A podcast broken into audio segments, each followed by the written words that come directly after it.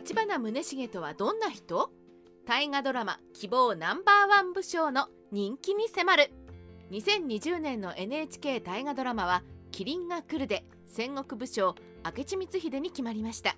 しかし戦国時代ファンに聞いた大河ドラマで取り上げてほしい武将は実は明智光秀ではありませんでした。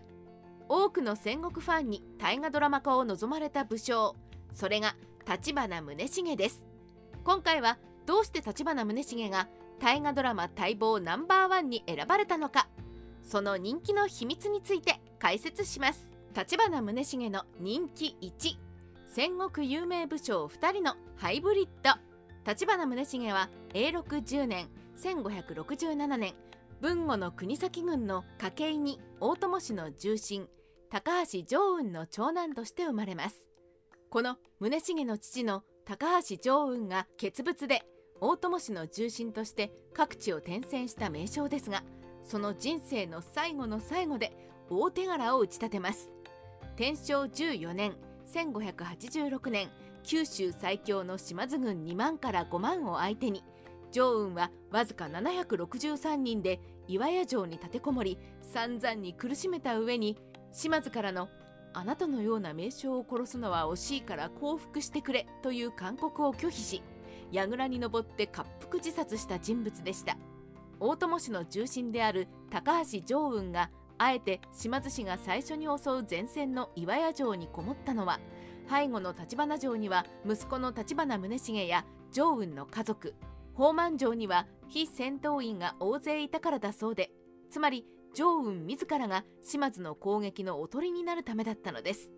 こうして常雲が命を捨てて時間を稼いだ結果大友氏が救援を要請した羽柴秀吉の援軍が間に合い大友氏は滅亡を免れました。息子や家族弱き人々を守り自ら最前線に出向いて敵の的になる。並々ならないかっこよさです。また立花宗茂は成長すると息子がなかった常雲の同僚の立花同説に是非と壊れて養子に出されます。この立花同説も豪傑で若い頃に落雷が直撃して脊髄を損傷し左足が不随になりますが部下に腰を担がせてそれに乗って陣頭指示を取り龍造寺氏や島津氏に押されて陥落していく大友氏を支えました。同説は非常に家臣や目下の人に気を配る人物で手柄のない部下を励まし客の前で粗相のあった家臣にもこのように不重宝なやつですがされどやり働きは家中一。と来客に告げて恥をかいたままにせず部下を大事にしたのでとても慕われました。同説は戦況が厳しくなって部下がおじけづくとどうしても逃げるならわしを敵中に放り出してから逃げよと叱咤したので彼の軍勢は同説を殺すまいと奮起して戦い連戦連勝したと言われています。立花宗茂はこの偉大な戦国武将2人を父として成長します。これが大河になったら面白くないわけがありませんね。立花宗茂の人気2関ヶ原では豊臣の恩義を忘れず西軍につく。立花宗茂は九州征伐にやってきた羽柴秀吉に仕えて九州平定に功績を挙げた後に大友氏の家臣から分離され筑後柳川13万石の大名に取り立てられます。その後小田原征伐文禄慶長の駅でも少数で大軍の民と互角に渡り合うなど武勇を重ねていきついには羽柴の名字を許され豊臣の姓を可視されました。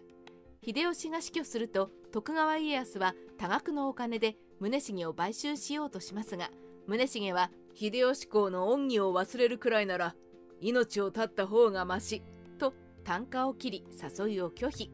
なおもしつこく東軍のメリットを解き西軍の負けは出場と食い下がる部下には勝敗など問題ではないのだと一括し決して東軍に寝返りませんでした。強いものになびくのが当然の戦国時代。こうもきっぱりと勝敗などより恩義が大事と言い切る武将はそうはいません。かっこいいの一言につきますね。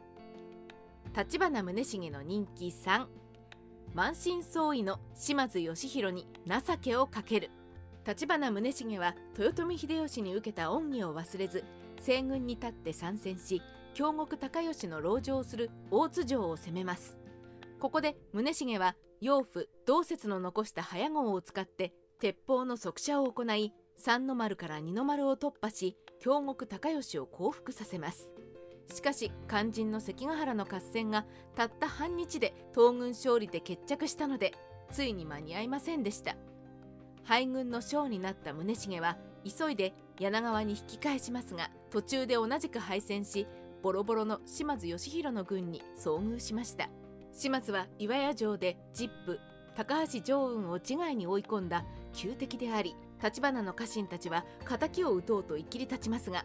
宗重は「敗軍を討つは武家の誉れにあらず」とこれを退けむしろ島津軍の護衛を申し出島津義弘と遊戯を結んで無事に柳川まで帰還しました。いかに旧敵であろうと同じく西軍で戦い敗れた者を撃つことはできない。宗重の義理と人情がいかに徹底したものであったかがわかる逸話です。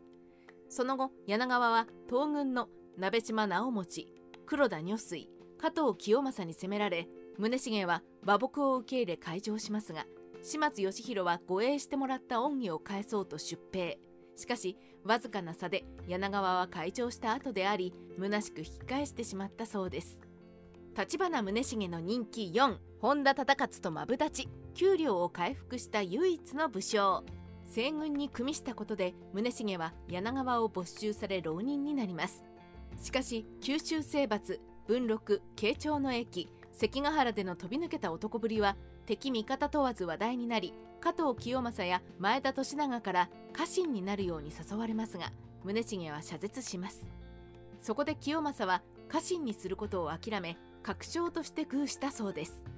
その後宗重は付き従う従者を連れて京都に上り1603年江戸に下った宗重は本田忠勝の世話で高田の宝生寺を宿舎として窒居生活に入り翌年には忠勝の推挙で徳川家康に抱えられ五千石で御書院番頭という親衛隊長のクラスに抜擢されました。その後すぐに陸奥に1万石を与えられ大名として復帰。徐々に加増され1610年には3万5千石になります。大阪の陣では徳川家康は宗重が豊臣サイドにつかないようにかなり説得したようです。しかし一度徳川に仕えた以上宗重が再び豊臣に寝返ることはなく大阪の陣では徳川秀忠の警護と参謀役を務め豊臣秀頼の参陣がないと予言して的中させるなど変わらない戦略眼を見せます。このような活躍があり1620年には筑後柳川の給料10万9200石を与えられあまたいる戦国大名で唯一失った領地を取り戻した武将になります。宗重は長命で島原の乱にも総大将松平信綱の補佐として参陣して有馬城攻略では一番乗りを果たすなど老いても変わらない武勇を示しました。伊達政宗加藤義明丹羽長重と共に若き将軍徳川家光に戦国時代の昔話を語るおとぎ衆の役割を果たしています。廃山の将など冷たい目線は浴びても取り立てられるなど実力者であればあるほど難しいですが橘宗重は改易直後から東軍の武将に引く手あまただったのがすごいです。よほどの男ぶりであったのでしょう。全てを失いゼロから累進して丘陵地を取り戻す宗重のサクセスストーリーは逆境にある人の励みになるでしょうね。橘宗重の人気5妻の銀千代とは仲が悪い。このように人格高潔で特日温厚武功抜群の火の打ちどころがない橘宗重ですが橘同説の娘銀千代とは縁組したものの仲が悪く別居状態だったそうです。この銀千代は父同説にも劣らない叙情婦で武芸の達人。しかも美人であったそうで豊臣秀吉が宗重が朝鮮に渡ったのをいいことに。策略で手ごめにしようとしますが完全武装した銀千代に凄まれて諦めてしまったという逸話があります。しかしこの2人宗重が柳川城を得て大名として独り立ちした頃から別居しています。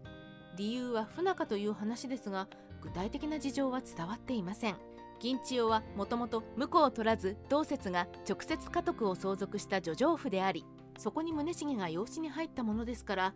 家中には2匹の虎がいるようなものでやることなすことで対立してしまったのかもしれませんね。立花宗茂の人気6物に関わらなかった逸話。立花宗茂は名門の出らしく応用にして俗事にこだわらない点がありました。関ヶ原で敗北し浪人をしている頃宗茂の家臣がもらってきた残飯を日干しにしてから外出すると天気が急変して大雨が降ってきました。家臣たちは宗茂が日干しした残飯を家の中に入れているだろうかと噂しもしそんな些細なことを気にする人ならとても祭祀官はできないだろうと噂し合いました。果たして家に帰ってみると残飯は外に出されたままぐしゃぐしゃで宗茂は何も気にせず読書をしていたそうです。この応用レベルだと洗濯物を干して雨が降っても絶対に取り込まないでしょうねこの人。ですが有用を迫らず大きな気持ちで暮らしていた人であることがわかる逸話です。戦国時代ライター編集長の独り言。以上立花宗茂の人気の秘密について紹介しました。戦国の世ですから強い武将はたくさんいますが知仁勇すべてを兼ね備えた名称は少ないものです。その意味では立花宗茂はストーリーを盛る必要もなくむしろどこを削るべきかで悩む贅沢な戦国武将と言えるでしょう。また戦国の名だたる名将とリアルにつながっているので有名どころの俳優を全て網羅しないとならず大河ドラマとしても重厚な布陣で臨むほかなく必然的に名作になるかと思います。